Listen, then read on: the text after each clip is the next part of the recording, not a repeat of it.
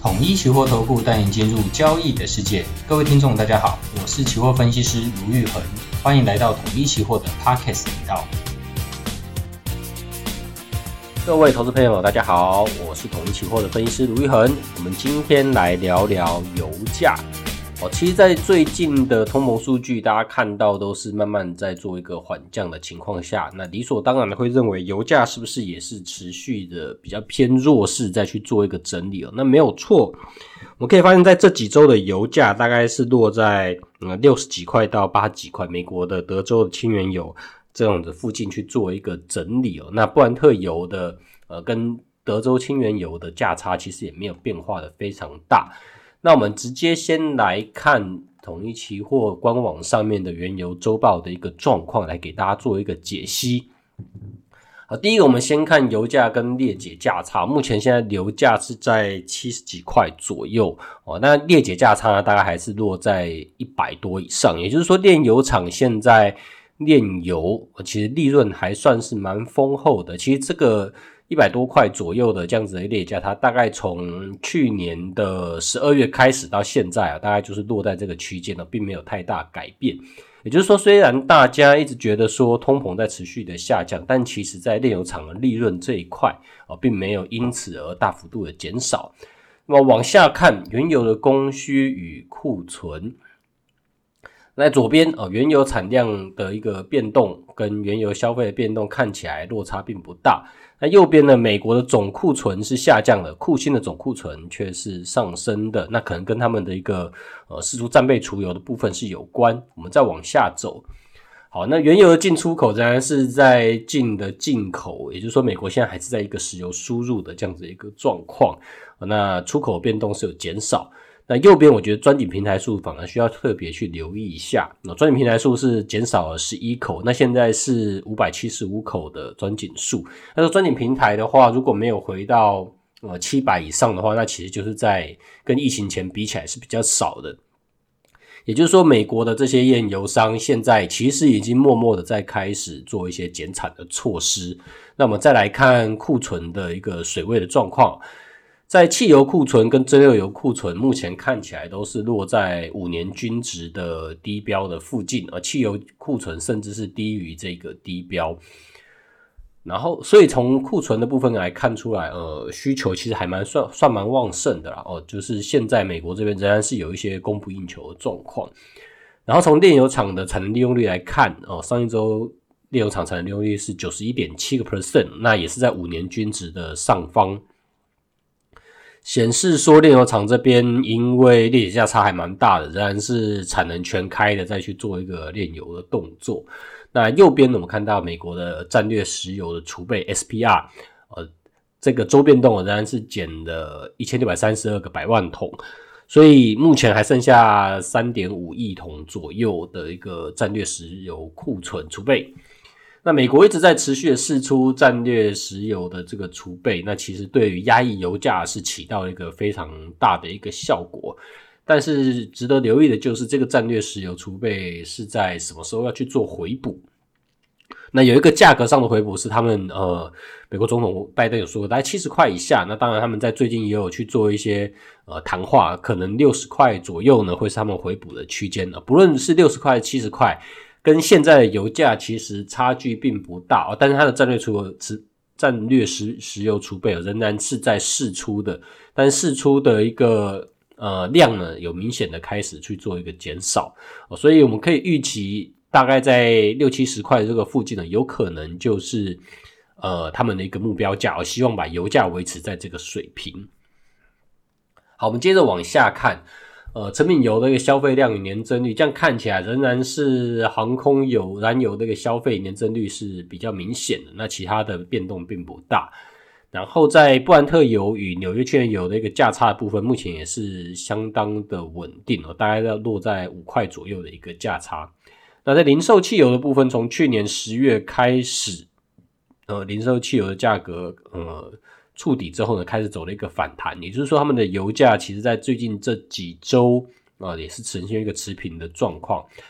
所以在最近的一个原油供需的情况，应该重点会落在呃，OPEC Plus 在六月初的这一次的一个会议，因为之前沙特阿拉伯的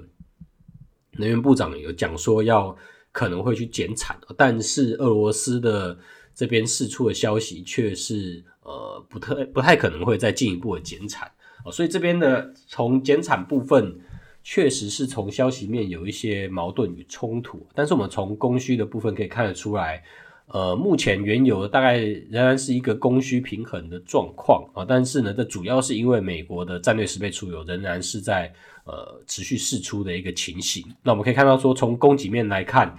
呃，OPEC Plus 当然是不可能增产的，那进一步的减产，我觉得是有可能哦。然后再来就是美国这边的钻井数哦，仍然是。呃，缓步的在下降，也就是说，页岩油商在这边这个位阶油价并没有打算大幅度的增产，反而是呈现维持他们利润率的这样子一个情形。所以产能利用率，炼油厂产能利用率仍然是很高。但是我们可以看到说，呃，近远月的油的价差其实已经微乎其微了，就是大家开始预期油价可能会在这边，呃，做一个盘整打底这样子的一个情况。所以在接下来，我觉得第一个关注当然就是呃，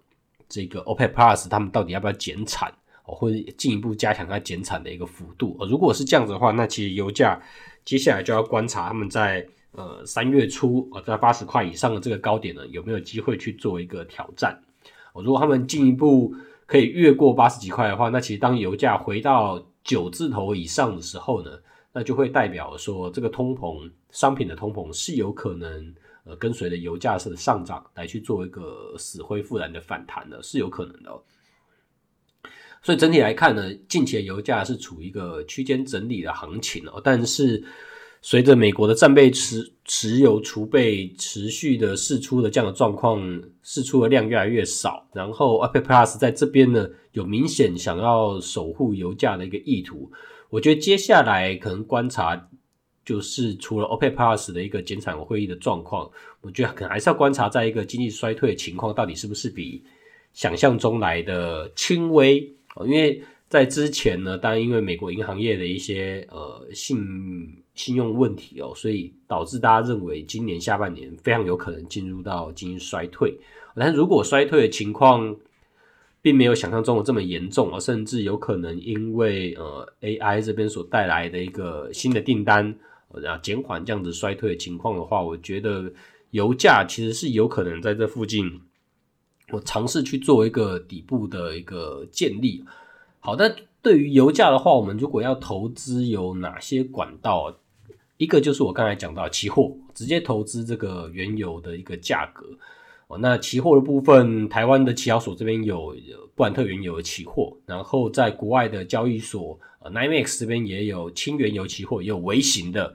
微型的轻原油期货可以去做一个操作。不过油价波动的时间大部分都是在晚上了哦，就是欧美这边有一些消息面的释出，尤其在近期，大概都是美国的原油库存，然后还有 OPEC Plus 的一个会议。那除了期货以外，也可以直接去，呃，如果你要买油价的现货的话，就直接透过 ETF 啦。那我们 ETF 在呃市场上啊是有正二的这个零零七一五 L，这是剩下期接口布兰特正二。那当然也有圆形的在元大这边，那也有反向的。那我觉得其实，在接下来如果经济衰退没有想象中这么严重的话，油价其实。呃，在这边如果跌不太下去的话，那当然对于反一来讲就不太有机会。那正二的话呢，当然是要等到呃有一些消息面的带动。那当然，如果大家认为 OPEC Plus 在这边很有可能会去做一个很激进的减产，那可以在他会议的前后，呃，针对这种正二去做一些布局。如果他真的有减产，而且对这个油价的影响是非常正面的话，哦，它有可能会再去往上去做一些挑战。那这样正二的话，因为你是获取单日两倍的报酬，那就有机会了。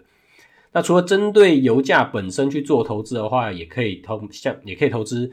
跟油价有相关的一些公司，也像巴菲特就投资西方石油嘛，啊，就是一个炼油的公司啊，或是美股的呃这个雪雪佛龙，或是他们的一个炼油厂。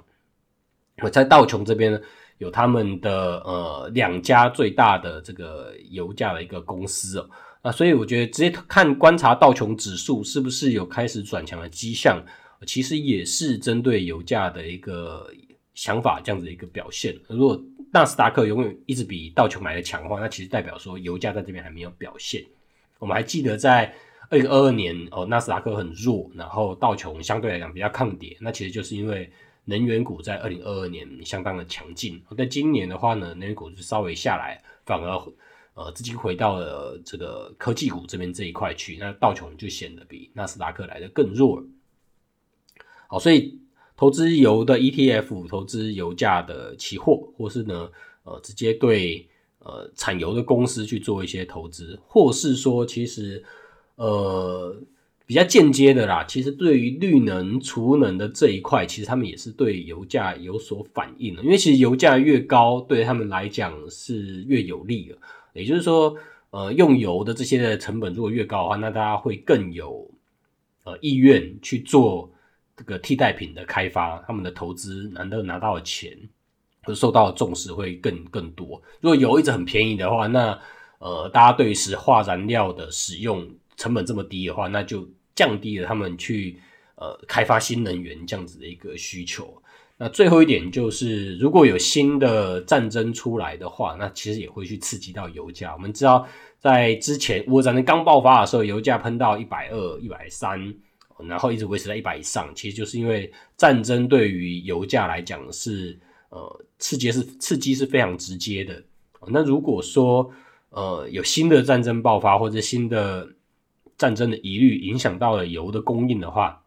那我觉得油就有机会再进一步往上去做挑战。当然，当油价往上的时候呢，你就要去小心哦，可能就是通膨要回来。那通膨回来的话，就是我们知道今年大部分是服务通膨嘛。那如果去年是商品通膨，今年是服务通膨，如果接下来又回到商品通膨的话，那其实就代表着说，呃，这个。物价跟薪资循环上涨这样子的一个停滞性通膨的状况是很有可能会发生的。那这样子的话，对股市来讲就会是一个相当大的冲击。好，那今天的总经观测站解读我们油市的一个状况，我们今天就先聊到这边，大家下次见。感谢您的收听，若您喜欢我们的频道，欢迎按赞、关注与分享。您的支持是我们创作的最大动力。统一期货祝您投资顺利。